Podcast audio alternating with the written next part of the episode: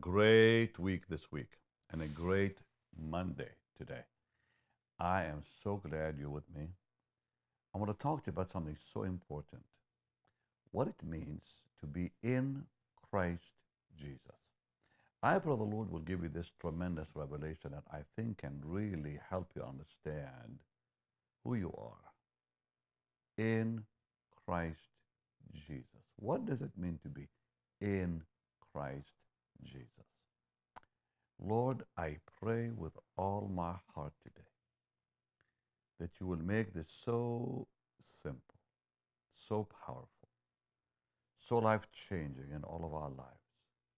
To you belongs the glory, all the honor, all the praise. Wonderful Jesus. Oh, blessed Lord, we give you the praise. God's people said, Amen. And thank you again for being my wonderful partner and family. Let's go to John 17, the Gospel of John. Chapter 17. I'm going to read, begin reading at verse 21. So I want you to follow with me.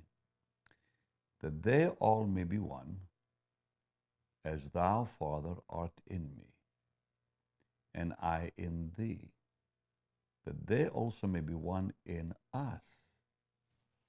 In us. We need to pay attention to, to those words that they may be one in us, that the world may believe that thou hast sent me. And the glory which thou gavest me, I have given them, that they may be one, even as we are one. Now, verse 23 is powerful. I in them, thou in me, that they may be made perfect in one, the world may know that thou hast sent me, and hast loved them as thou hast loved me. Oh, blessed Holy Spirit, help us understand this magnificent, life changing truth. Now, in 1 Corinthians 6 17, it says, He that is joined to the Lord is one spirit. So, when you talk about one spirit, what does it really mean? Like, for example, in Galatians, let's go to Galatians chapter 5. And let's look at verse 16. Now, we've read that. We have, we've all read that. Well, it says, This I say then, walk in the Spirit. Ye shall not fulfill the lust of the flesh. Well, what does it mean to walk in the Spirit? What is it to be in Christ? Now, the Holy Spirit is the one whose power brings us into the covenant that God has made with us. Without the Holy Spirit, there really is no Christianity, there's no covenant, there's no salvation. It's the Holy Spirit who brings us into Christ. But to be in Christ really means that He walks into our history and we walk into His history where our life becomes his life, and now his life becomes our life. The Lord Jesus walked into our history when he died on the cross, when he took upon him all our sin, all our shame, all our bondage, all our past. He took everything that we've ever experienced became his experience. Now, he became flesh, as we are, sinless. We were sinners, still are sinners, saved by grace. But he walked into our history. And now he is baptized in the Jordan River, identifying with sinners, yet still sinless the Lord did not cease to be God when he became a man. He did not cease to be God when he died on the cross. He did not cease to be God when he cried, My God, my God, why hast thou forsaken me? Even though the Holy Spirit left him on the cross, he did not cease to be God. Because he went into the underworld as the man Christ Jesus still God in the flesh. he destroyed the power of Satan. He spoiled principalities and powers, destroying them completely. He rose from the dead by his own power because he said, I will lay my life down and I will take it back. So, Jesus, the Son of God, God Almighty in the flesh, that's what it means by the Son of God, God in the flesh. When he rose from the dead, we walked into his history. So think about this. He walks into our history by becoming flesh, dying on the cross, taking our sin, our shame, our darkness, our death. Now he destroys sin, he destroys death and the grave. He's raised from the dead by his own power. And that day, when he walked into the upper room and he breathed on them in John 20 and said, Receive the Holy Ghost, and they were born again, at that moment, they walked into his history. Therefore, his accomplishments become our accomplishments. That's what it means to walk in the Spirit. To walk in the Spirit means to walk in union with the Lord completely as one.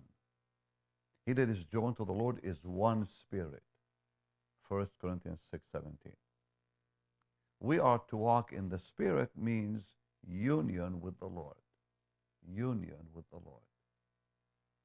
And every time we pray, that union manifests. His presence manifests. When we partake communion, that union manifests again. Now, because see, when we're walking in this world, we're not always aware of that union, even though it's reality in the spirit, because our spirit is complete in Him. But when we have fellowship with Him, when we worship Him, when especially when we have communion with the Lord, our union manifests with Him, where His presence takes over our mind, takes over our bodies, takes over our lives. Peace fills our soul. Great peace overwhelms us. Happened to me this morning. And so when that happens, that union becomes manifest, yet it's always there. When we are quiet in the presence of God, receiving His word, God begins to literally manifest His oneness, transforming us as His word penetrates our soul. So we are changed into His image from glory to, to glory. And what that means basically is what is happening in our spirit begins to manifest in, in our soul, then in our body. So I want to just begin to talk about this beautiful life we have in Christ. So let's go to Ezekiel. Ezekiel 36. In Ezekiel 36, God says in verse 24 to Israel, which becomes our experience in the Lord, He says, And I will take you from among the heathen. Well, you and I came out of the world. Well, that's also us. Gather and, and will gather you out of all countries. Well, the church is from all countries. Will bring you into your own land, meaning the land in the spirit. In Israel's case, it was the, the actual holy land of promise. Then will I sprinkle clean water upon you. That's the presence of the Holy Spirit. You shall be clean. Now, I'm talking about our experience. Now, the Jewish people will experience that one day in reality, in the flesh, where all Jews will be in the Holy Land, and then they will accept Jesus as Messiah and, and experience all these blessed promises that are given here. But now I'm talking about what God did with you and I. Then will I sprinkle clean water upon you. Ye shall be clean from all your filthiness, meaning our sins, from all your idols, meaning the demons that oppressed us before our salvation, will I cleanse you. A new heart also will I give you, and a new spirit will I put within you. I will take away the stony heart out of your flesh. I will give you a heart of flesh. Now, this is a powerful promise because because the prophet Jeremiah said, he said, the heart is desperately wicked. But which heart was he talking about? He was talking about the heart of the fallen nature. The heart of the fallen nature was revealed in Adam when, after he sinned and fell into sin, and God came looking for Adam and said, Where are you? Now, God did not mean, Where are you physically? He could see him. He was saying, Where, where are you in the relationship with me? And not one time did Adam say, I'm sorry. There was no repentance. There was no, Forgive me, Lord. Deliver me from this. Instead, he blamed God for giving him his wife. He said, It's your fault. When the Lord asked Eve, who at that time was still, was, you know, still called Adam, according to Genesis 5, she said, It's the devil. Now, the heart of man is wicked to the core. And I'm talking about the heart of fallen men. I'm going to ask you a question. How many people 2,000 years ago saw the Lord Jesus rise from the dead? No one. They saw him after he rose from the dead. How many saw him ascend to heaven? The apostles and disciples, not, not a very large crowd, just a few hundred people. All right. So they believed because he appeared to them. And he said, I'm not a spirit, as, as you see, I'm flesh and bone, so you can come touch me. So they could see that he rose physically from the dead in a glorified body. Now, during the Great Tribulation, the whole world will see two men raised from the dead. Two men. Elijah, Enoch. That's what I believe. Now, it could be Moses. I just don't believe that it'll be Moses because then Moses will have to die twice. And the Bible says it's appointed unto man to die once. So, whether it's Moses or Enoch, we'll, we'll find out. But still, two men will rise from the dead after Antichrist kills them. Not only will they be raised from, from the dead, they will ascend to heaven and the whole world will see them. Nobody saw the Lord when he was raised from the dead the whole world will see Elijah and Enoch rise from the dead. Yet not one heart will be changed. Why? Because the heart of man is wicked. And think about what I'm telling you.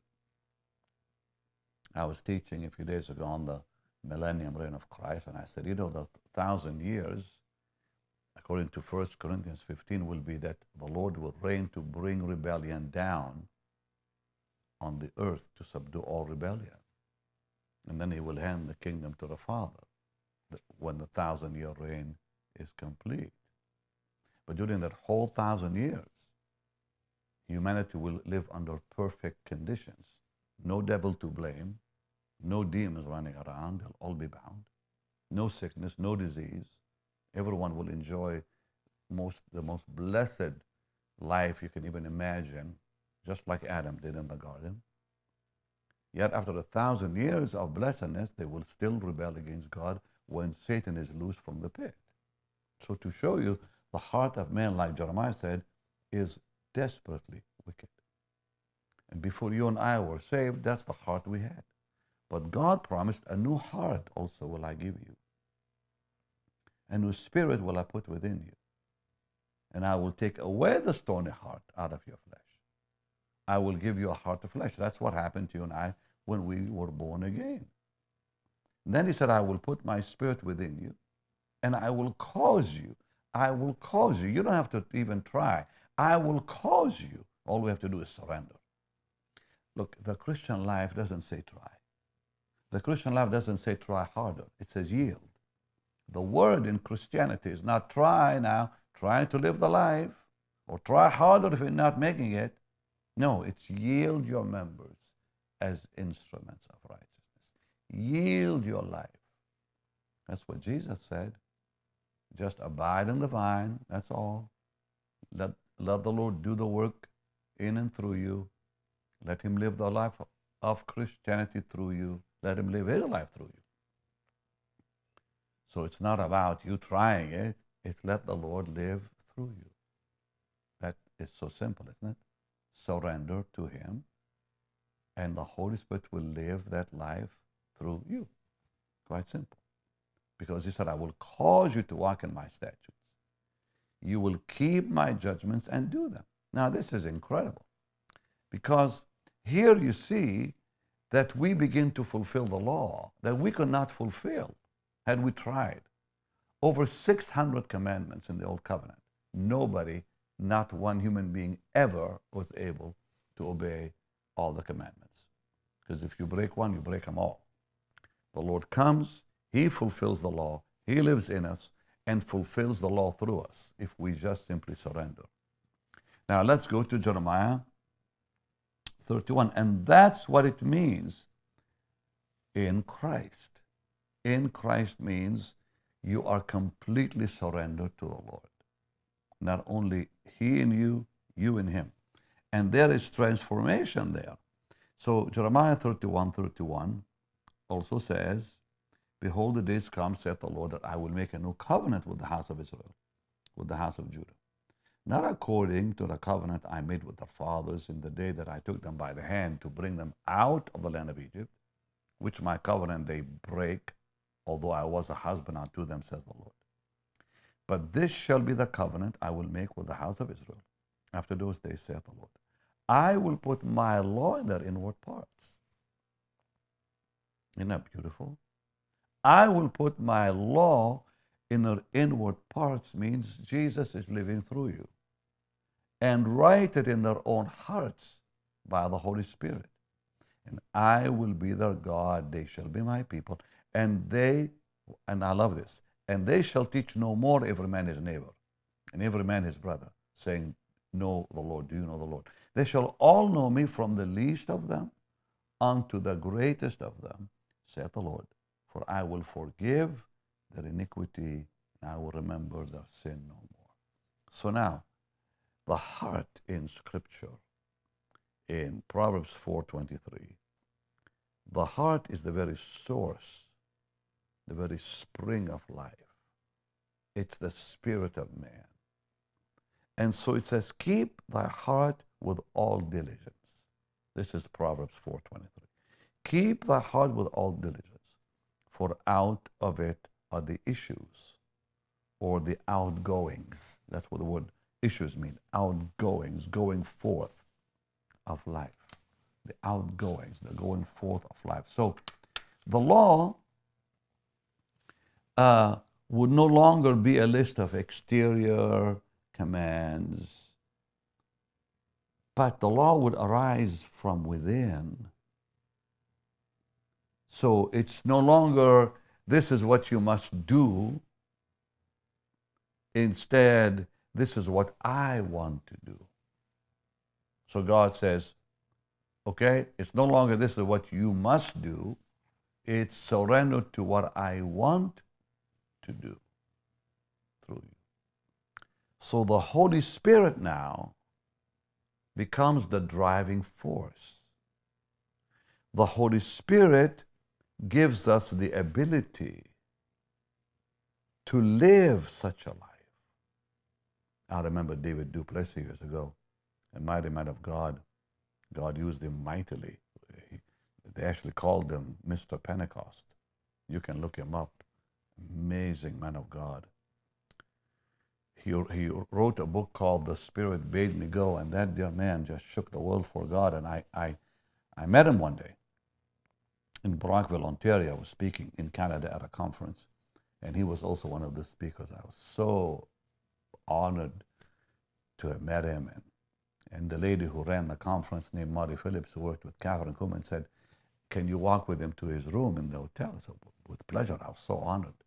I was in my 20s, and here's this man that God had used to just touch millions around the world. And I, I, as I'm walking with him, I said, and I called him Mr. Pentecost because that's what they all call him. I said, Mr. Pentecost, how can I please God? And that dear man stopped. He had a briefcase in his hand. He put it down on the floor and he put his finger in my chest. He had a short, thick finger. He was a farmer back when he was young. He, he pushed me to the wall. The man from South Africa. He pushed me to the wall. He said, It's not your ability, it's His ability in you. Good night, and went on. And here I am still at the wall as the man goes to his room wondering what he said. But I remember those words. I understand today what he said. It's not your ability. How can I please God? It's not your ability, it's His ability in you. Good night. Goes on.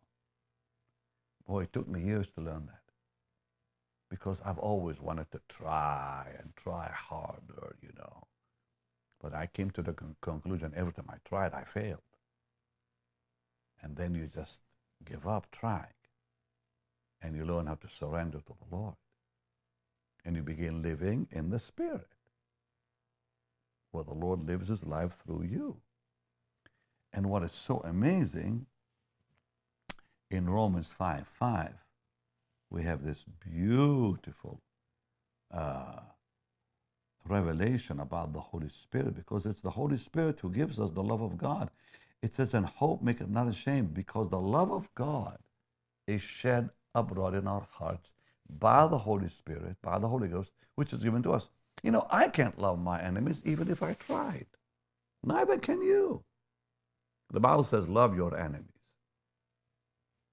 I've tried. You've tried. We got all upset when they say something nasty about us. You can only love them by the strength of the Holy Spirit within you.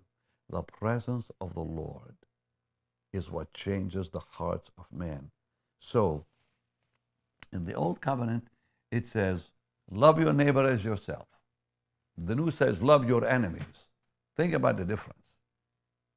The law says, the law says, Love your neighbor like yourself. But the new covenant says, love your enemies. Do good to them that despise you, that hate you, that speak against you. Now, in the old covenant, it was totally the opposite. Just love the Lord, love your neighbor, that's it. In the New Testament, love your enemies. Well, that's even tougher than the, than the old covenant.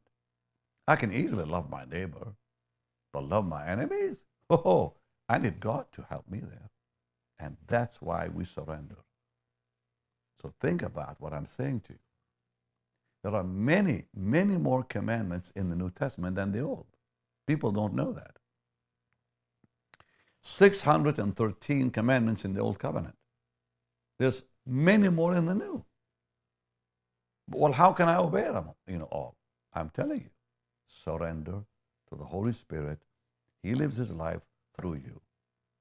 And Jesus manifests himself through you. And literally, you begin to love your enemies when it's not possible to love your enemies. So, let's go to John 13 quickly. Then I'm going to continue all this tomorrow because I know this is real Christianity. If we want to live the real Christian life, we have to, to walk in the Spirit and not fulfill. You know, that's what it says. Walk in the Spirit. You'll not fulfill the lust of the flesh. You'll not fulfill what the world wants you, wants you to do. So the Lord says in John 13, 34, A new commandment I give unto you, that you love one another as I have loved you. Now, wait a minute. Can we really love our brothers and sisters as the Lord loved us? That you also love one another? By this shall all men know you are my disciples, if you love one another. Now, the hard thing is, as I have loved you. How did, you know, how did Jesus love us? He left heaven, became a man, lived a holy life, simple life, identified with us sinners, died on the cross, took upon him our sin, our death, our darkness. For God so loved the world, he gave his only begotten Son. And he loved us unto the end, it says. He gave his life by giving, he gave his life when he gave his love. And he gave his love when he gave his life. Can we love like that? Can we love our enemies? Now think about this. Can we love our enemies if they were throwing rocks at us? Like Stephen? And look up and say, Lord, don't hold this against them. Don't hold this against them. Forgive them, even though they're killing us now. Can we live our, can, can we love our enemies? Like Paul who said, Take me out of the book of life, but save them. I'm not there yet. I don't think you are either. I'm not there yet. But that's the work God will do in us. Day by day, from glory to glory. As we surrender to Him, we begin to live the Christian life as it should be lived. Love your enemies is a very tough thing without the Holy Spirit. Because we just want to go get them, you know, when they when they attack us. No, let God do it. How precious of the Lord to say, By this shall all men know you're my disciples. Only possible by the Holy Spirit. Only possible when the presence of God from within is more real than our own life. Because without the Holy Spirit, you can't even be a child of God. I mean, Romans 8, you know, talks about that. And, and I'm going to go on tomorrow, but there's just so much I want to, you know, I want to talk to you about. He says, but you're not in the flesh, but in the Spirit, if so be that the Spirit of God dwell in you. Now, if any man have not the Spirit of Christ, he's none of his. So we see very clearly you can't even be a child of God without the Holy Spirit. But how do we surrender? I want to talk about that tomorrow because I've experienced that. Surrender is not something you can just say, I surrender all. Yeah, you can sing it. You want it. But He works, the Lord works that sur- surrender in us because we, we fail. We want to surrender, we cannot surrender. Only the reality of Jesus in our life will make it possible for us to surrender. Only His blessed, mighty presence that's more real than our own life. And when His presence becomes so real, you surrender. And I can tell you this He'll ask you to do things that your mind just doesn't want to hear. But He'll give you the strength to do it. He'll give you the ability to do it. I'll talk to you about that tomorrow because this is where real freedom comes. Real freedom. Where we are free from the pain of rejection and the pain of life and the bitterness of life. Dear Jesus, I thank you for your word. Show everyone, Lord, what it means to live in you. Not just you and us, but we in you. We give you all the praise and the glory. Let your presence become so tangible that not one of us will fail. I give you praise. Meet every need, dear Jesus, every need. Amen. All right, it's time to give to the Lord's work. And I ask you to give because the Bible says that's just God's law. That's His command. And Paul said, if you are receiving spiritual life and truth, it is our duty to give of our money so we can keep the ministry going and people's lives blessed around the world. So you can sow your seed now by going to the platform you're watching me on. You can go to our website, bennyhinn.org, or you can simply text BHM 45777. And no one who loves Jesus will ever hold back. Loving the Lord, that we manifest our love by doing. Because love is giving, and giving is loving. Love is something we do, not something we say.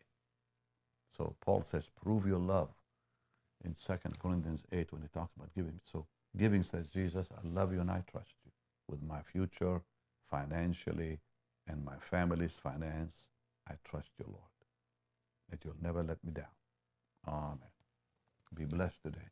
And Lord, bless them as they give and sow that seed in Jesus' holy name. Amen. And make sure to get Mysteries of the Anointing. It's it's already a bestseller. It's already a bestseller on Amazon. This book will change your life. Think about this. 48 years of learning the anointing is all in this book. The dangers, the ups and downs. That's why I call it mysteries. I'm getting reports of people telling me, and a lot of preachers, they say, I can't put it down because it really captures you. Make sure to get this sold everywhere. All right, much love. I'll see you tomorrow as we continue this teaching Life in Christ Jesus. I'll see you tomorrow.